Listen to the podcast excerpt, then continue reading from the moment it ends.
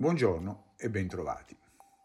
Dopo la buona performance nella prima metà del 2023, i mercati finanziari hanno assunto un atteggiamento di avversione al rischio nella prima settimana del terzo trimestre. Negli Stati Uniti, i fattori chiave di questa correzione del mercato sono stati i dati più forti del previsto sul mercato del lavoro, oltre alla pubblicazione dei verbali della riunione della Fed di giugno. Gli operatori vedono la possibilità che, dopo la pausa di giugno, la Banca Centrale USA riprenda la politica monetaria restrittiva e la possa mantenere per un periodo più lungo del previsto. I dati pubblicati continuano ad essere di difficile interpretazione.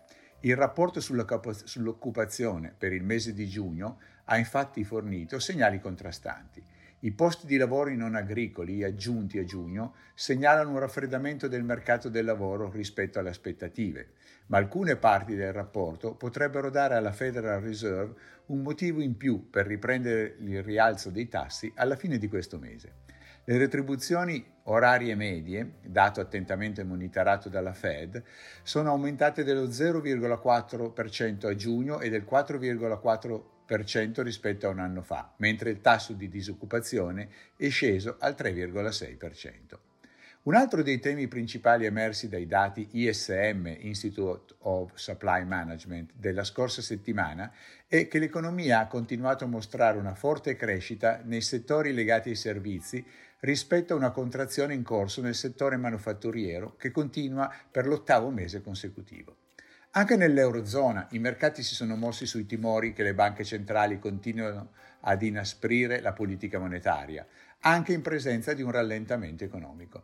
L'indice PMI finale ha mostrato che il settore manufatturiero dell'area euro è in profonda crisi, registrando il valore minimo in 37 mesi. In particolare, la produzione industriale, gli ordini di fabbrica e le esportazioni tedesche hanno messo in evidenza la debolezza della principale economia europea. Questi dati non sembrano avere in, alcuna influenza però sulle decisioni della BCE, la cui presidente Christine Lagarde ha mantenuto la sua posizione rigida, affermando in un'intervista che abbiamo ancora del lavoro da fare per ridurre l'inflazione. Gli investitori sono stati anche delusi dalla mancanza di misure specifiche per sostenere l'economia cinese, al di là di generiche promesse di sostegno da parte dei funzionari governativi. I timori che le banche centrali riprendano politiche monetarie restrittivi e l'incertezza sulle prospettive economiche hanno spinto i tassi di interesse al rialzo ed i mercati azionari al ribasso. Negli Stati Uniti lo Standard Poor's 500 ha chiuso meno 0,2% e il Nasdaq a meno 0,9%. L'Eurostock 50 ha chiuso a meno 3,74%, il Nikkei a meno 3,37% e il Morgan Stanley Emerging Market a meno 0,9%. I rendimenti decennali dei titoli di Stato sono saliti di 24 punti base in Germania e di 23 negli Stati Uniti, chiudendo saldamente al di sopra del 4%. Il prezzo del petrolio Brent è salito dello 0,5%, l'oro si è apprezzato del 5% e il dollaro si è svalutato nei confronti dell'euro dello 0,5%. In settimana saranno pubblicati i dati sull'inflazione sia per gli Stati Uniti, prezzi alla produzione e al consumo, e per numerosi paesi dell'Eurozona, tra i dati della produzione industriale in Italia. In settimana avrà inizio anche la stagione della pubblicazione degli utili aziendali negli Stati Uniti. Per gli investitori è una fase complicata in cui le buone notizie, quali economie più resistenti delle attese ed inflazione in rallentamento, vengono interpretate in modo negativo poiché allontanano la fine delle politiche monetarie restrittive delle principali banche centrali, con il rischio di causare eccessivi rialzi dei tassi di interesse reali. Per quanto difficile fare previsioni, osserviamo che dopo i rialzi recenti i fattori tecnici sono vaporosi ed i fondamentali cominciano a mostrare alcune crepe, per cui sarà necessario essere pazienti e disciplinati prima di assumere rischi. Vi ringrazio per l'ascolto, a risentirci.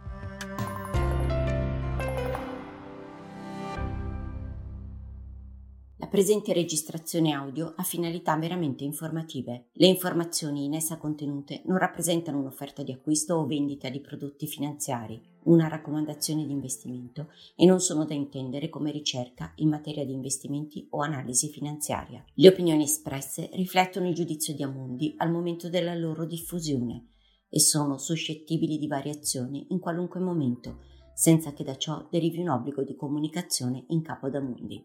Non si garantisce l'idoneità a qualsiasi scopo di investimento delle informazioni fornite, le quali non devono essere utilizzate come unica base per assumere decisioni di investimento. Eventuali dati riferiti a performance passate non sono un indicatore attendibile di performance attuali o future.